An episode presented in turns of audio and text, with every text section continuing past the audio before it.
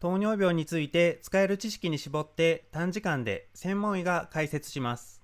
内容を慎重に吟味しました。全員が知っておくべき糖尿病の2つの病態と6つの原因、食事療法のゼロ褒めとは100%できる運動療法、みんなが知りたい肥満改善の王道とは、ストレスを制するものは血糖値を制するの順にお話ししていきます。糖尿病を診断されたばかりの方にとっては、特に知っておくと役立つお話ですので、最後までご覧ください。最初に2型糖尿病の病態についてお話しします。病態を知っていれば何をすれば良くなるのかがわかります。病態を理解するために、まず糖の流れとインスリンについてお話しします。食べたものは小腸から吸収されて、まず肝臓に運ばれます。運ばれた糖のエネルギー源として、肝臓に蓄えられたり、血液の中の糖として全身に運ばれます。運ばれた糖は全身の臓器でエネルギー源になります。そこで重要なのがインスリンというホルモンです。インスリンは血糖値を下げる唯一のホルモンです。インスリンがどのように血糖値を下げるかお話ししていきましょう。まず細胞を一つの部屋、部屋の外を血管としてイメージしてみてください。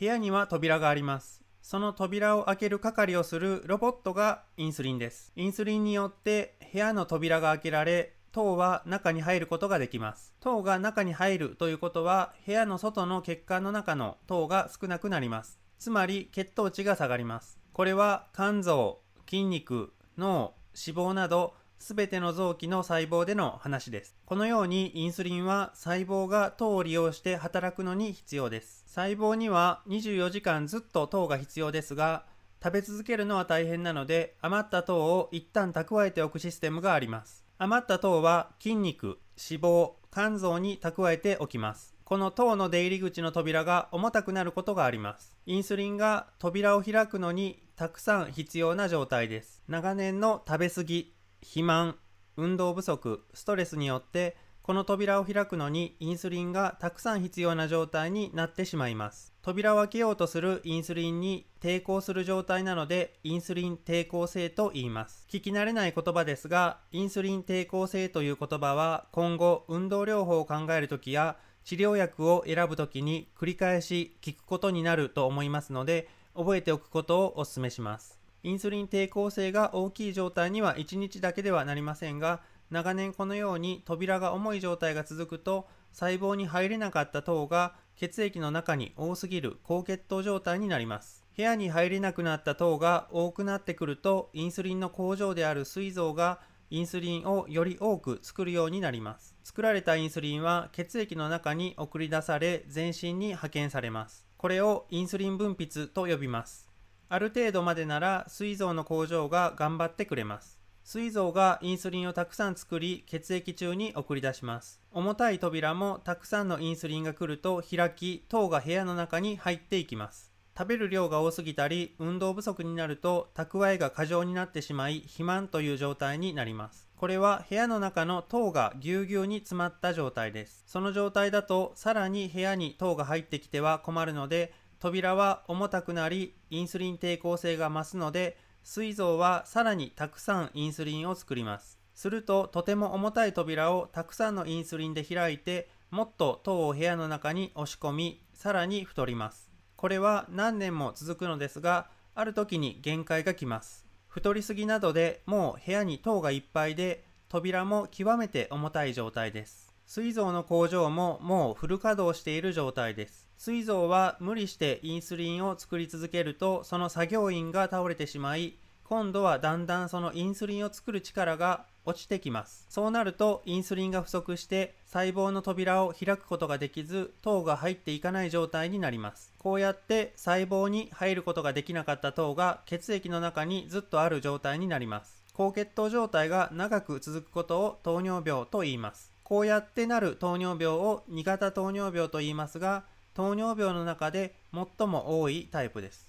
血糖値を正常に保てなくなるかどうかはかなり個人差があります。インスリン分泌が不足しやすい体質やインスリン抵抗性が大きくなりやすい体質が遺伝していることがあります。また年齢を重ねていくことでインスリンを作る力は徐々に低下します。年齢とともに筋肉が衰えると筋肉の部屋の数が減ったりサイズが小さくなったりして糖を預かれなくなりインスリン抵抗性が大きくなってしまいます。睡眠不足などストレスがかかることでインスリン抵抗性が大きくなることもあります。ここまでを一度まとめます。高血糖の病態は2つありインスリン抵抗性とインスリン分泌不足です。それらが組み合わさって高血糖になります。その主な原因としては食べ過ぎ運動不足肥満ストレス遺伝年齢の6つが挙げられます。ここからがこの動画の本題です。この中で改善できる項目とできない項目に分けます。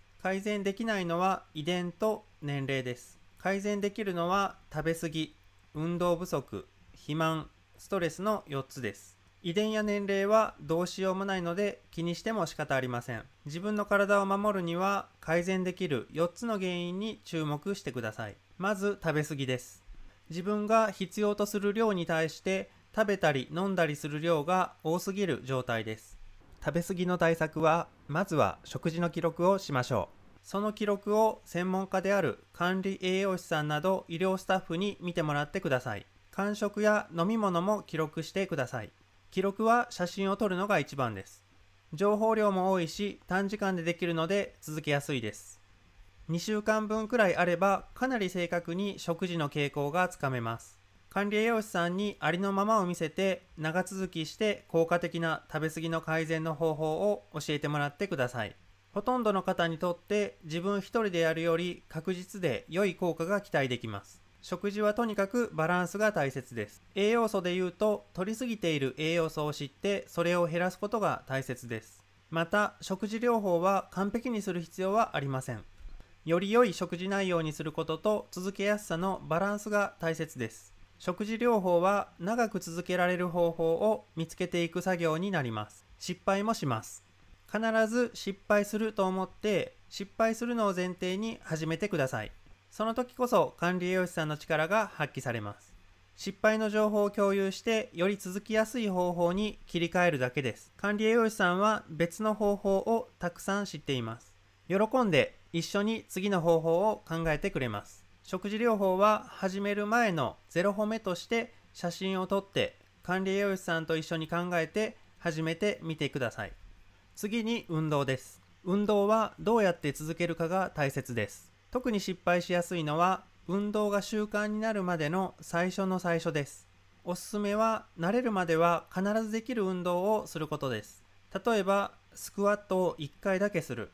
腕立て伏せを1回だけするくらい簡単なものからやることをお勧めします。100人中100人が100日間続けられるくらい簡単なものから始めてみてください。100日間続けられなかった場合は難しかったと考えてもっと簡単な運動に変えます。こうやって100日間続けられた人には次の段階に進むように伝えています。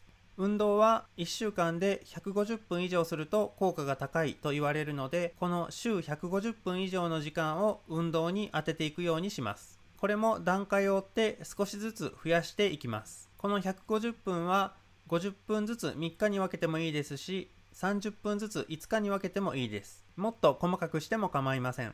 まとまった時間を取れない方は1分ずつ150回に分けてもいいです。例えばエレベーターでなく階段を使うと1分くらいの運動になるのではないかと思います。細切れになると運動を何分したかが分かりにくくなります。記録が面倒だとやめてしまいます。そのような方には運動を自動的に記録してくれる腕時計型の活動計が役に立つかもしれません。運動はとにかく習慣づけることが大切です。簡単なことから始めてみてください。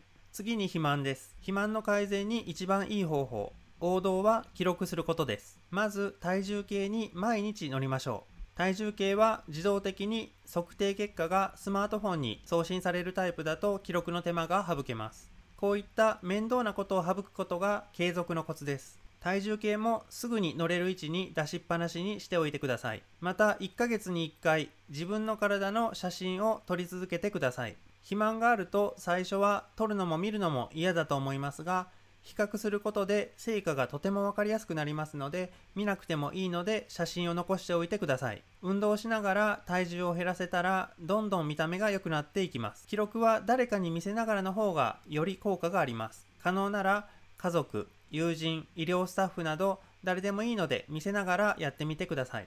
最後にストレスです。ストレスは血糖値に大きく関わっており、ストレスを制すると血糖値が安定します。ストレスは心と体、両方あります。その両方に大いに関わるのは睡眠です。睡眠を優先してください。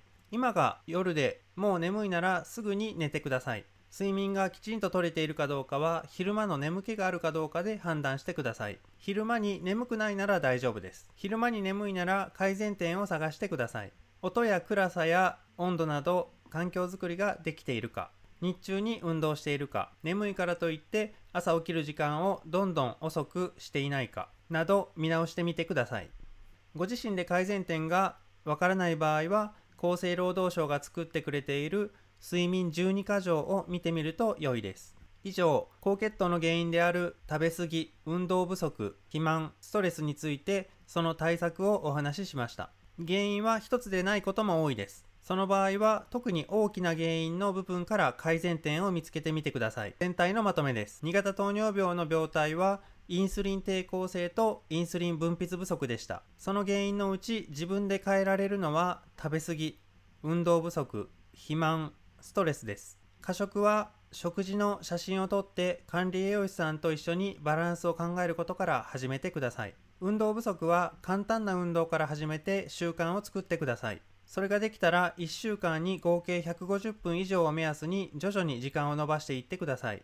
肥満の改善には毎日体重計に乗り月に1回写真を撮って記録してください。ストレスに関してまず見直していただきたいのは睡眠です。昼間に眠気があったら睡眠不足です。睡眠12箇条を参考にして改善点を見つけてみてください。一番大きな原因の対策から取り組むと効果が高いです。以上です。慎重に作っておりますが、目の前にいらっしゃる医療スタッフの方々に、の内容が皆様の状況に当てはまるかどうかを確認していただけますと幸いです。このチャンネルでは糖尿病に関するお話を分かりやすく伝えていきます。気に入ってくださった方は、チャンネル登録をお願いいたします。糖尿病で困ることが減るように一緒に知識を増やしていきましょう。トースケと一緒にレベルアップ